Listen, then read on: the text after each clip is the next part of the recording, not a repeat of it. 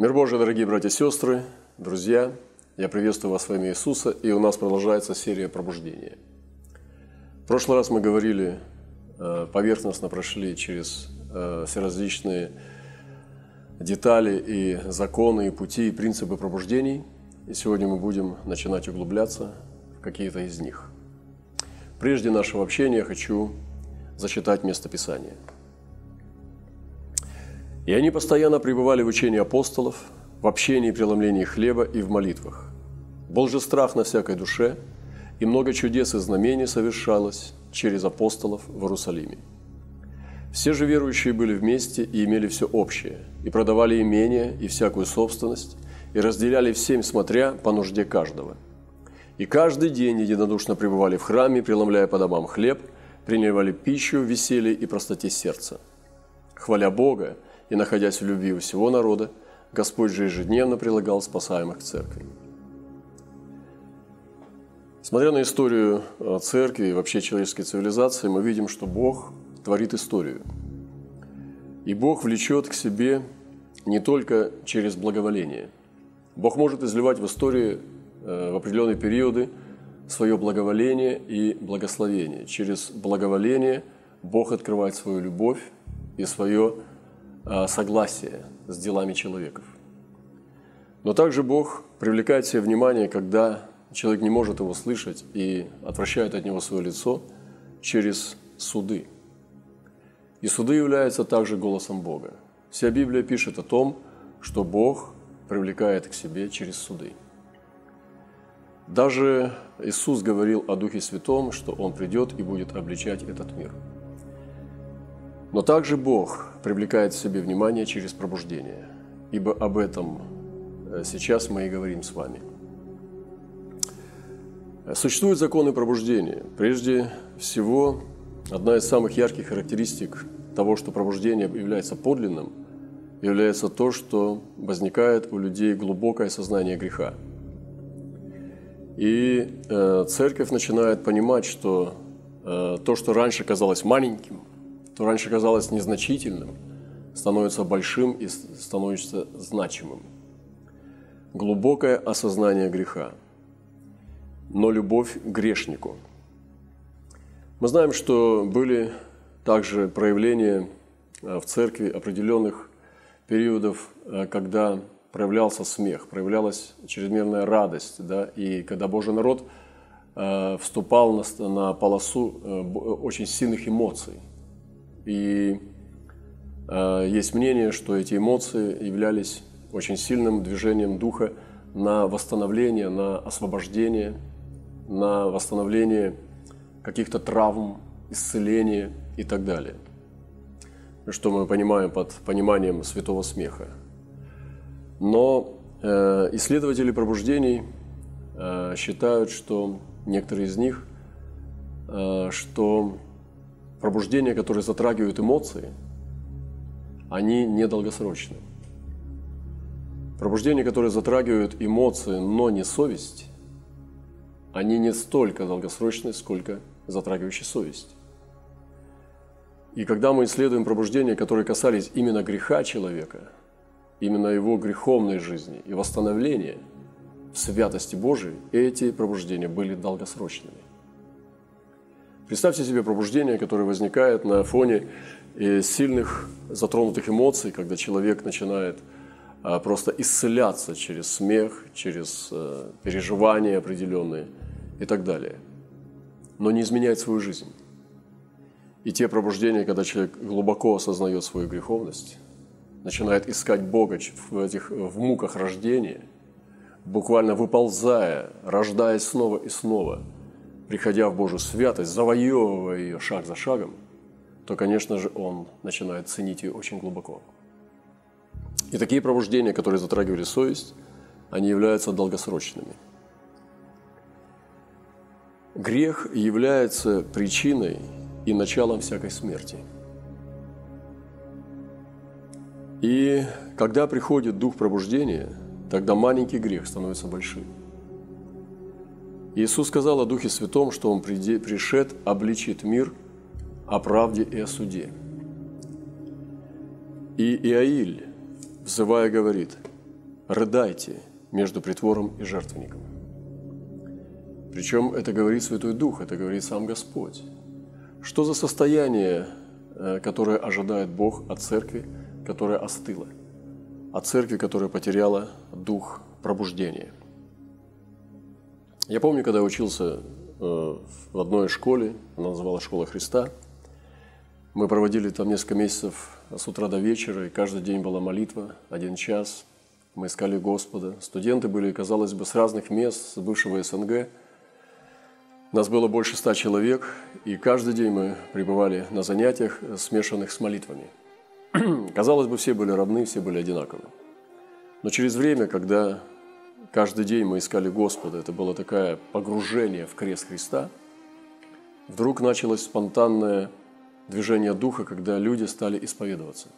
Я помню времена, когда наши студенты выбегали, некоторые из них, уже взрослые мужчины, выбегали на сцену и с рыданиями, со слезами на коленях стали исповедовать о том, что даже они посмотрели не ту газету, э, прочитали не те вещи, смотрели куда-то в какие-то непристойные э, картины. И э, начиналось повальное такое движение духа на исповедание. Один брат, я помню, исповедовал в том, что он просил дары Духа не для того, чтобы служить Господу, а для себя, чтобы прославить свою плоть. Я помню эти вещи, и это было очень удивительно. И когда мы молились, иногда рядом с собой видел людей, которые просто... Один брат, он э, на коленях, он рыдал о том, что церковь в его месте спит. Это действительно был дух пробуждения. Конечно, хотелось бы, чтобы это было больше охват, больше массовости, но Дыхание пробуждения может изливаться разной мерой. И я верю, что это было настоящее пробуждение. Дьявол не хочет пустить человека к покаянию. Дьявол не хочет пустить человека, он хочет держать его э, в цепях греха. И когда человек оставляет грех и начинается движение духа к святости, то, конечно же, мы понимаем, что это признак настоящего пробуждения. Пробуждение может относиться как к частности, к душе, также к общине, также к ряду общин – Э, к регионам, к целым государствам, к народам. И, но оно должно начаться с личности. Должен подняться пробужденный человек, который будет нести это измерение пробуждения. Я помню, жил с одним братом э, в комнате. И однажды ночью я был пробужден, э, и как будто бы кто-то толкнул меня. Я сел на кровати и увидел, что напротив меня сидит брат тоже на кровати. Луна светила в окно – и он стал просить, чтобы я молился за него. И когда я стал молиться за него, он стал исповедоваться. И он стал исповедоваться в том, что многие годы он позволял нечистым картинам заполнять свой разум перед сном. Когда он ложился спать, он начинал прокручивать вновь и вновь эти картины. И он думал, что это безобидно. Он был ребенком верующих родителей. Все время считал, что он спасен, что это безобидные вещи, это просто какая-то привычка. Но там, в этом месте, где было пробуждение, там, где мы искали Господа и молились, эта вещь скрылась в нем. И он увидел однажды, как открылась дверь, вошел огромный демон, мохнатый демон, страшный. И он понял, что это был тот демон, с которым он имел общение. Мы молились за него, была сильная духовная битва. И, как я верю, еще при помощи старших братьев он получил освобождение – там, где есть дух пробуждения, обязательно будет тема греха. Обязательно будет открываться грех, обязательно будет работа с грехом. И церковь естественным, то есть органичным образом будет любить святость Божью. Когда мы слепы к греху, мы как слепой Самсон, без глаз, просто делаем религиозную деятельность, мелем на мельнице дьявола, но это просто по кругу потому что Бог желает излить пробуждение на святых людей. И возникает имитация в церкви. Если мы живем в грехе, тогда наше э, такое, так скажем, присутствие, в котором мы двигаемся, это имитация.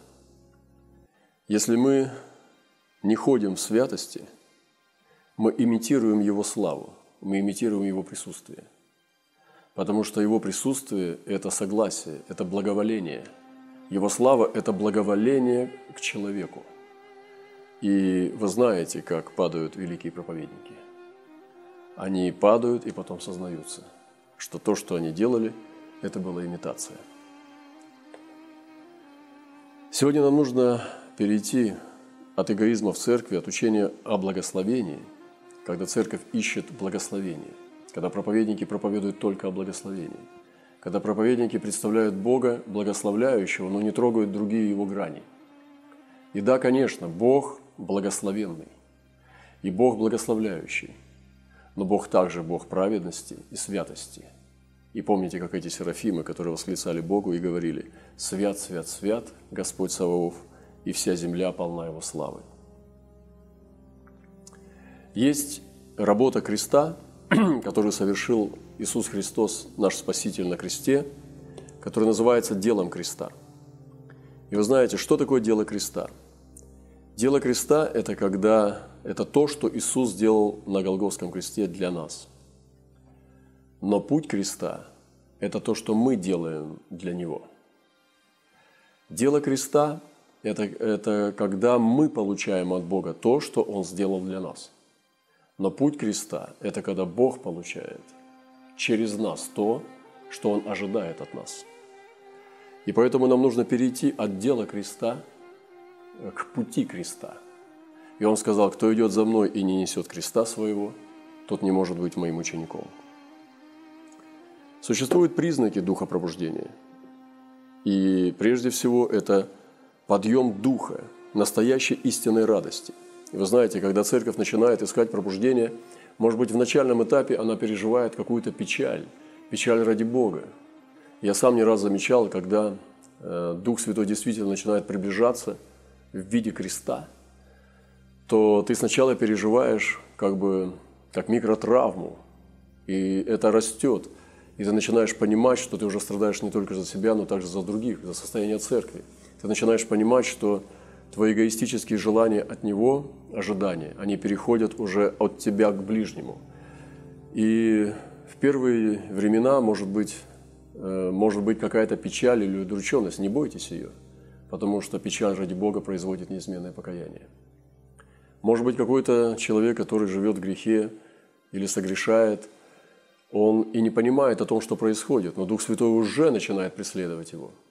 И когда есть та группа людей верных, которые начинают молиться о пробуждении в огне, в святости и в честности, эти люди начинают переживать очень сильный дискомфорт, неудобство, и они потом вынуждены или исповедоваться, или сделать что-то со своей жизнью.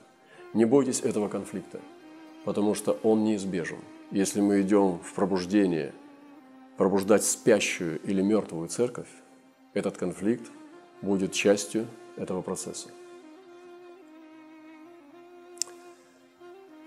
Поэтому выходите органично, выходите в Духе Святом, и Дух Святой выведет из этой печали о грехе, и придет истинная радость, и сидящие во тьме смертной, они увидят свет великий. Молитва, ревностное поклонение, радостная спонтанная хвала, э, радостное волнение, физические феномены, которые будут проявляться в церкви, они будут свидетельством того, что Дух Святой начинает усиливать свое присутствие в Божьем народе. Вы знаете, э, в 70-х годах было тоже э, пробуждение среди католических верующих.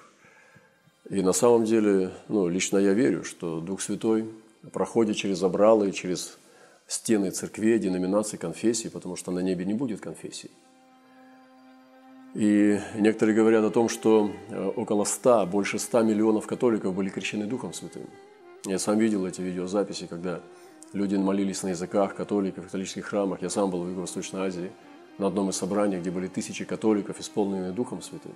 И беседовал мне доводилось беседовать с католическими верующими, которые молятся на языках и которые очень сильно любят Иисуса.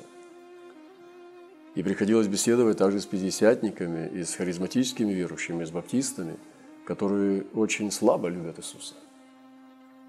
Поэтому для Духа Святого не существует деноминаций. Есть э, то, что сказал Христос, чистые сердцем Бога узрят. Когда один священник свидетельствовал о результатах этого католического пробуждения, он сказал, что мы настаиваем, что это было настоящее пробуждение, потому что там было четыре признака. Первый признак – у людей стала наблюдаться очень сильная жажда к Божьему Слову. И когда приходит настоящее пробуждение, люди начинают тянуться к Писаниям. Они начинают жаждать его читать. И напротив того, когда у человека холодевает желание Слова Божьего, то, скорее всего, это признак засыпания и омертвления. Второй признак, который там наблюдался, это жажда к молитве и к Божьему присутствию. Люди желали проводить время часами, находясь в Божьем присутствии, находясь в молитве, обожая Иисуса. Они чувствовали Его в духе, они переживали Его благодать и проводили время в молитвах. Третий признак – это жажда святости. Люди оставляли грех, они желали, они наслаждались Божьей святостью. Когда Божья святость становится не бременем, не сводом правил и тезисов, но когда она становится естественным твоим состоянием жизни. Когда ты любишь Божью святость, а не бежишь от нее. И четвертый признак, очень яркий и сильный, это жажда благовествовать Христа. Это жажда проповедовать Евангелие неспасенным людям – когда такие вещи происходят в церкви, дорогие друзья, то, скорее всего, это признак духа пробуждения. Пробуждение приходит и затрагивает простых людей. Даже если мы смотрим, недавно мы делали такой обзор, и уже не раз в Петербурге, проводя наши конференции, мы э, были на тех местах, где были э, э, такие ключевые люди, сосуды пробуждения – как Пашков или там другие пробужденцы, Проханов, вместе его библейской школы и так далее, то это пробуждение, мы знаем, проходило среди дворянства, среди графини Чертковой и подобных княгинь, графов, князей, и лорд Редсток и так далее. И, но эти люди упрощались. Даже сам Пашков мне интересен тем, что он был захвачен однажды, когда его призвали помолиться на коленях и спросили, спасен ли ты? И это тронуло его. И он превратился в простого человека. Свои сокровища, свои э, богатства он стал э, тратить на распространение Божьего Слова, стал даже делать очень качественные Библии, буквально пудами измерялись Библии, а не числом штук, разданных простым мужикам и крестьянам. Черткова проводила собрания в своих э, графских э, покоях. Э, это было просто очень ну, дорогие дворцы, куда приглашали простых людей, мужиков и кучеров, которые приходили, иногда даже они отламывали драгоценные камни от инкрустации залов, но тем не менее братья и сестры с высшего сословия несли это со снисхождением. И вы знаете, что действительно пробуждение должно прийти в простоте. Если же оно пришло даже через ранее сложных людей, оно все равно упростит все – и Христос призывает нас держаться простоты Евангелия. Вот почему нам нельзя пренебрегать бедных людей, простых людей, потому что Христос именно на них ставил свое царство. Сегодня есть очень много тенденций говорить о властях, о том, как важно начинать пробуждение сверху.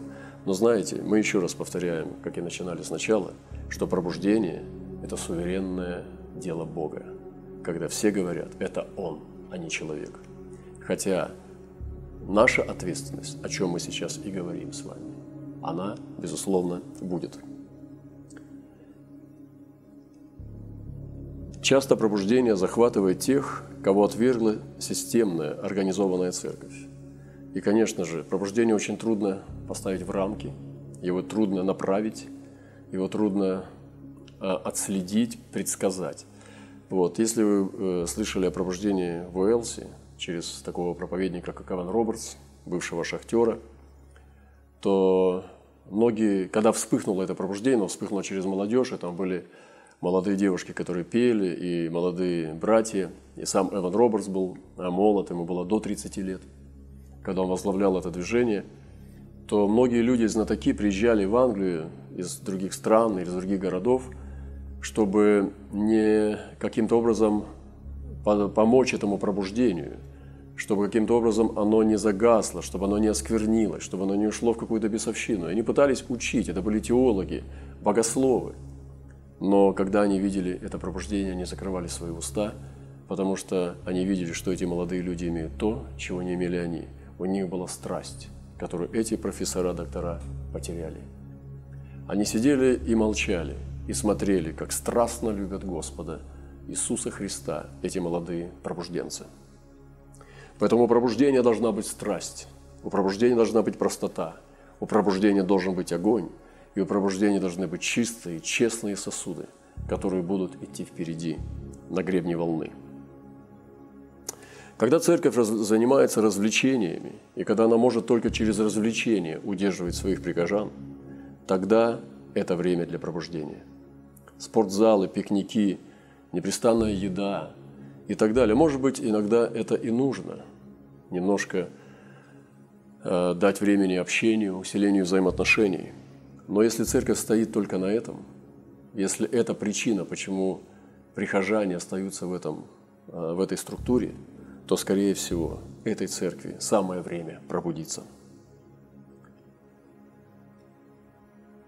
Потому что грешники и мытари погибают на улицах в то время, когда мы развлекаемся. Бедные люди не должны отпугивать, но притягивать. Бедные ходили с Иисусом и становились учениками. Существует понятие как ложное пробуждение – и пробуждение на самом деле открывает упадочную церковь. И когда приходит духовный упадок, тогда начинается религиозный жаргон. Ну, религиозный сленг, вы знаете. Люди говорят, проповедники говорят религиозными словами очень важными, очень умными, но на самом деле за этим не стоит духа. И э, такое ложное пробуждение всегда дает славу человеку прославляется какая-то личность, прославляется какое-то имя, проповедник, прославляется великий человек, который достиг таких результатов, то, скорее всего, это ложное пробуждение. Пробуждение открывает формальное поклонение, представление, а не свет и ответ для души.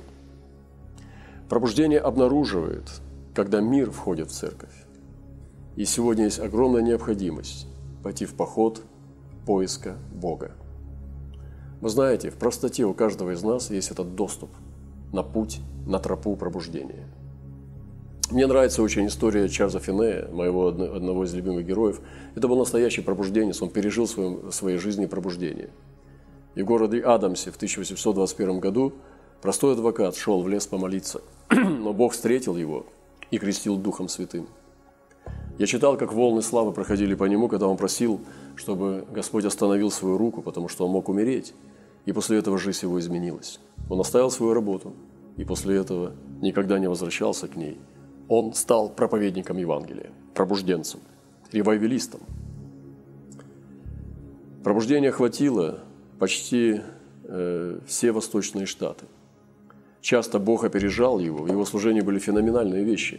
Люди, которые приглашали, ждали его на собраниях. Когда приходил, он появлялся – собрание уже было захвачено огнем, и он практически там уже был не нужен. И когда он появлялся там, он видел, что Бог его опережал, он приходил туда раньше. Люди взывали и о милости, и в его служениях были очень э, такие необычные вещи, когда люди, людям казалось, что они падают в ад, что развязался под ними пол, они хватались за стулья и кричали «Мы идем в ад». И Бог использовал его как сосуд могущественной силы – его служения тоже характеризовались, когда были очень часто стоны, вопли и плач на служении. Представьте себе в современной церкви, э, где все уже модернизировано, где поклонение отточено, где многие вещи предсказуемы, где такой милый, добрый пастырь, и вдруг начинается плач, стон и вопли. Это покажется странным. Возможно, даже ашеры подойдут и выведут таких людей, которые мешают ходу богослужения. Но только не час Финей. Час вины позволял этим воплям, останавливал свою проповедь и ждал, когда Бог завершит свою работу. И очень часто Финею приходилось останавливать свою проповедь, потому что он уже не слышал собственного голоса, потому что люди, которые кричали в зале о своих грехах, исповедовались и вопияли к Богу, они были громче, чем он. Многие годы это сопровождалось этой Божьей благодатью в его бытности. Меня очень касается, и у нас не достает времени говорить о посещении Китая, э, Кореи во времена Гофорда, Африки, Англии, Уэльса, США, России, островов, Южной Америки. Но сегодня картина, которую вы видите вокруг себя, я думаю, что если мы будем достаточно честны, мы можем сказать, да, Господи, пришло время, яви себя. Мы с вами нуждаемся в пробуждении, дорогие братья и сестры. Если мы честно пустимся в поиск Бога, чтобы Он пришел на эту землю и явил свою славу не в благословении нас, в дополнительных предметах роскоши или комфорта, а проявил в спасении грешников, в изменении этого мира, чтобы все воззрели на небо и сказали «Это Он, Он пришел в нашу землю». И если мы сегодня посмотрим, то очень часто финансы уходят в учебные заведения, упор на образование. Миллионы проповедей проповедуются каждое воскресенье. Миллионы, послушайте. Есть места, которые посещает Бог. Слава Богу за это. Но как часто сегодня мы видим пустые церкви? Миссии нет. И я не хочу быть негативным, но вы знаете из опыта в своих городах, что очень часто есть действительно плачевная картина, и мы нуждаемся в пробуждении. Собрания наши, как Первоапостольской церкви, они длились ночами. Вы знаете много церквей, которые захвачены настолько сильно духом, что они не могут рассадить сутками и пребывают в молитвах и в поклонении. Однажды пробуждение остановилось у Чарльза Финея, и он почувствовал, что огонь был потерян. Тогда он срочно собрал молодежь. И они договорились молиться утром, в обед и вечером в определенное время, чтобы огонь снова вернулся. Они были очень чутки к этому, и огонь снова вернулся. И вы знаете, что служение Чарльза Финелла было так, когда он чувствовал, что он не готовил проповедь, у него не было заметок, и он старался говорить от Духа Святого, всегда уповая на Дух Божий. И когда происходило так, что он чувствовал, что огонь уходит, он сразу отделялся для поста и молитвы, чтобы огонь снова вернулся, и огонь возвращался. Существует ответственность за пробуждение. Есть такое понимание, как чужая ответственность, и знаете, мы тоже проходили такой опыт, когда мы думали, что кто-то сделает это за нас. Мы были молодые верующие, мы уверовали в Господа, мы служили в своей церкви, были единомышленники – и потом мы думали, ну, какие-то деревни, поселки, другие города, страны, наверное, кто-то умнее нас, богаче нас, э, духовнее нас, наверное, они сделают эту работу. Но проходили годы и годы, и в нашем регионе мы видели, что люди не идут в деревни, люди не идут в поселки, люди не идут в другие страны, такие как Северная Корея и так далее. Но, конечно, кто-то идет, но этого недостаточно, это капля в океане. И мы подумали, Господи, может быть, Ты ждешь нас – а кто мы такие? Мы простые люди. Мы не верим даже в себя. Но, может быть, мы можем попробовать. И мы стали делать шаг за шагом. Вы знаете, все это время, когда мы идем, мы чувствуем Божье благоволение, дыхание в спину, как Бог хочет и благоволит, чтобы мы взяли ответственность за пробуждение. И сегодня я призываю к этим людям, этой доброй воли, этого огненного духа – людей святой неудовлетворенности, как говорил однажды пастор Рейн при встрече в Таллине, тоже пробужденец. Он говорил, что он заболел святой неудовлетворенностью. И пришло пробуждение. О Господи, дай нам эту болезнь, дай нам эту святую неудовлетворенность. И, наверное, не надо ждать чужой ответственности – Можем ли мы взять сегодня ответственность за пробуждение на себя? Я потрясен такими примерами пробужденцев, которые делали это. Такие, как Джон Весли, Час Финей, как я говорил, Проханов из России, Дэвид Брейнард среди американских индейцев, Освальд Смит в Канаде, Джонатан Эдвардс в Англии, Эван Робертс в Уэльсе, Вильям Бранхам в Америке, Чарльз Пархам и э, Вильям Симур на Азуза-стрит – или же Сундар Синг, индийский апостол, который отдал свою жизнь в Тибете. Это удивительные люди, и это были пробужденцы. Это мои друзья, и я призываю в эту дружбу к ним, чтобы быть в этом облаке свидетелей. И еще есть тысячи-тысячи таких подобных людей, о которых мы знаем или о которых не знаем, но они есть. И они вовеки пребывают, потому что Бог не есть Бог мертвых, но Бог живых. Мы видели картину церкви в России начала 90-х, 2000-е годы. Очень сильное движение, когда пал этот занавес. Когда стадионы было так легко собрать, полные залы. Тысячные церкви рождались буквально за, за недели. Переводчики становились пастырями многих церквей. И потом картина стала меняться. Вот. И сегодня очень часто люди переходят из церкви в церковь, Многие церкви, мега-церкви, они уменьшились. И нет миссионерства. И многие проповедники, даже лидеры уезжают в другие страны с более э, хорошими условиями для жизни. Конечно, это не вся объективная картина. Есть и пробужденные источники, есть тоже живые церкви. Мы не хотим сгущать краски. Но в то же время, вам известно, это общая тенденция. Кто же сегодня встанет вспять? Кто сегодня повернет эту дорогу?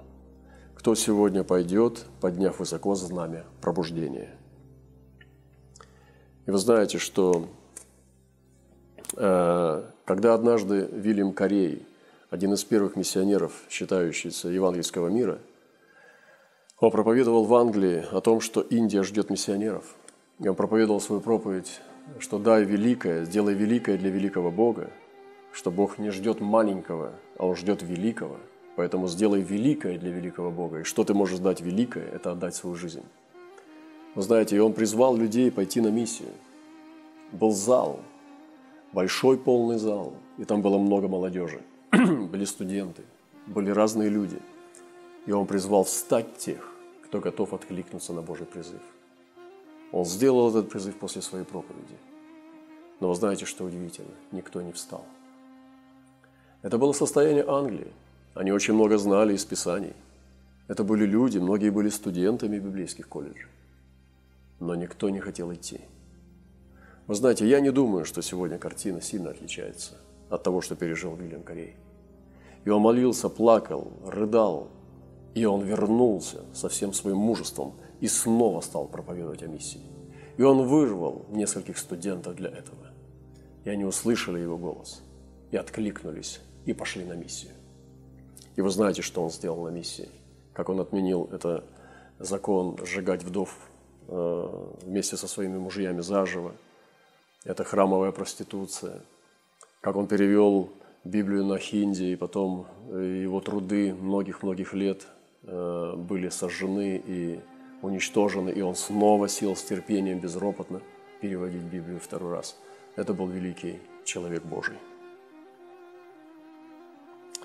Сегодня многие хотят миссионерский пакет, есть такое понятие, как миссионерский пакет. Я разговаривал с одним братом, он рассказывал, что он встречался с опытом, когда они предлагали людям идти на миссию, то люди хотели миссионерский пакет. Ну, это машина, синтезатор, ну, то есть устройство для компьютера, устройство для того, чтобы сразу же быть устроенным в каком-то городе и иметь этот миссионерский пакет вместе, конечно же, с проплатой квартиры, арендой и так далее, с командой, которая будет также помогать служить. Конечно, это неплохо, это хорошо. Но если нет миссионерского пакета, пойдем ли мы с вами туда, куда призывает нас Бог? Тысячи, сотни тысяч, миллионы пастырей сегодня проповедуют миллионы проповедей каждое воскресенье. И очень часто идет только лечение, только залечивание, только поддерживание веры, чтобы прихожане не уходили, а оставались в церкви. Э, поддерживающие веру слушающих, но никуда не посылающие. Проповеди, которые освобождают поддержку веры, но не посылающие, не наделяющие, не формирующие. Джон Весли э, однажды сказал, «Вы должны быть заняты исключительно спасением душ, потому расходуйте – израсходуйте на это дело все. И вы знаете, меня очень касается цитата некоторых помазанников, которые пережили пробуждение. Я зачитаю некоторые из них. Непонятно для меня, как люди, не приносящие плода, влачат свою жизнь. Если бы моя доля была такова, я пришел бы к заключению, что нахожусь не на своем месте. Хадсон Тейлор. Если вы стремитесь всем сердцем к цели, не жаждете обращения грешников и назидания ваших слушателей, не работайте и не проповедуйте в надежде благословения. Если не венчается ваш труд успехом, когда человек удовлетворяется работой, которая не приносит плода, это плохой признак лживого, себелюбивого сердца. Бекстер. Здесь есть еще много цитат, и был такой человек, как Дэвид Брейнер, он изведал остроту духовного меча, и он также проповедовал индейцам с полной отдачей. Еще некоторые вещи, которые хочу зачитать. Они увещевали друг друга, говоря, что надо отрезвиться и усердно молиться о духовном пробуждении. То Дух Святой зальется, и грешники будут каяться и обращаться к Богу. В своих молитвах и на совещательных собраниях они постоянно признавали, что дело не подвигается вперед и нет признаков приближения пробуждения. То обстоятельство, что они так много молились и не получали ответа, было для меня большим преткновением. Я не знал, как объяснить себе подобное явление. Может быть, эти люди не истинно верующие? Зарождался у меня вопрос. И потому их молитвы не побеждают? Или же я, быть может, не так понимаю обетование учения Библии? И однажды на молитвенном собрании меня спросили, не желаю ли я, чтобы за меня помолились. Я отвечал, что не желаю, потому что не вижу, чтобы Бог отвечал на их молитвы. Это было свидетельство Чарльза Финея. Кто сегодня может так сказать? Когда за тебя попросят помолиться, ты скажешь «нет, я не хочу, чтобы вы за меня молились, потому что я не вижу, что Бог слышит ваши молитвы». Так мог говорить Чарльз Финей. Так мог говорить пробужденец. Заканчивая свою речь, Джон Весли возвал к Богу, прося его утвердить свое слово и запечатлеть, и засвидетельствовать его. Бог исполнил его прошение, сразу грешники пришли в смятение, и, будучи обличаемые в грехе, начали взывать Богу о прощении, и в скором времени освободились от гнета и исполнились неизреченной радостью, получив уверенность в своем спасении. Во время пробуждения в Ирландии в 1859 году на каждом шагу люди были очевидцами знамений и чудес. У методистов первых времен они были обыденным событием. Но в моем служении Евангелие не являлось силой Божьей к спасению. И по моей проповеди Бог не подкреплял Слово Своего, и не запечатывал его, и не свидетельствовал его. Так пишет Божий человек, который заболел пробуждением. Ватс писал – Идите на собрание с целью убеждать людей каяться и найти спасение. Идите с целью дать зрел... зрение слепым, открыть уши глухим, возвратить ноги хромым, дать мудрость безумцам, воскрешать мертвых в грехах и преступлениях, к жизни небесной, божественной и приводить непокорных к любви и покорности Творцу через великого примирителя Христа. Привлекать души через Евангелие в благодати и славе. Брамвель приводит в пример следующий случай – Несколько местных проповедников заключили, что их дар состоит не в пробуждении легкомысленных и спасении непокорных грешников, а в укреплении уже уверовавших. И Брамвель старался доказать, что такого рода мышление часто употребляется как предлог для извинения утраты проповедникам жизненной силы и власти Божией, хотя и бывает, что некоторые проповедники одарены особенным талантом к утешению. Без сомнения, тот, кто лучше всех утверждает верующих – кто сам пламенеет желанием спасать погибающих грешников. Это было из жизни Смита. И таких примеров очень много. Настоящие пробужденцы, они горят огнем, они не угождают людям, они не являются человекоугодниками. Настоящие пробужденцы несут Божье Слово, и это Слово всегда с огнем. Не только о благословении, но о грехе, о покаянии и об истинном возрождении. Сегодня речь идет не только в проповеди – не только заключается в проповеди. Секрет не в теме проповедей, секрет не в глубине познания тайн Божьих, но секрет также заключается в молитвенной жизни. И то, что мы читаем об этих помазанниках, они были все великими молитвенниками, воинами молитвы. Поэтому пусть Бог благословит нас, дорогие братья и сестры. И я сегодня хочу сделать этот призыв – вступить на тропу пробуждения – вступить на тропу, на тропу духовной войны и начать искать честное, правдивое, и истина настоящего подлинного пробуждения огня Божия. Кратко помолимся. Отец Небесный, во имя Господа Иисуса Христа мы приходим к Тебе в этот час, и мы молимся, чтобы Ты нашел через свое послание верных, чтобы Ты даровал этим верным огонь в сердце, чтобы Ты воспламенил дух этих людей, чтобы расправить крылья и посмотреть выше. Подними наши глаза от земного к небесному и воспламени наш дух так, чтобы мы увидели, что даже плотское становится греховным в огне присутствия огня Божия. Бог есть огонь поедающий, Бог есть свет, и нет в нем никакой тьмы. Бог есть любовь. И мы молимся, подними сегодня истинных сосудов пробуждения во имя Господа Иисуса Христа и спаси этот мир. Аминь.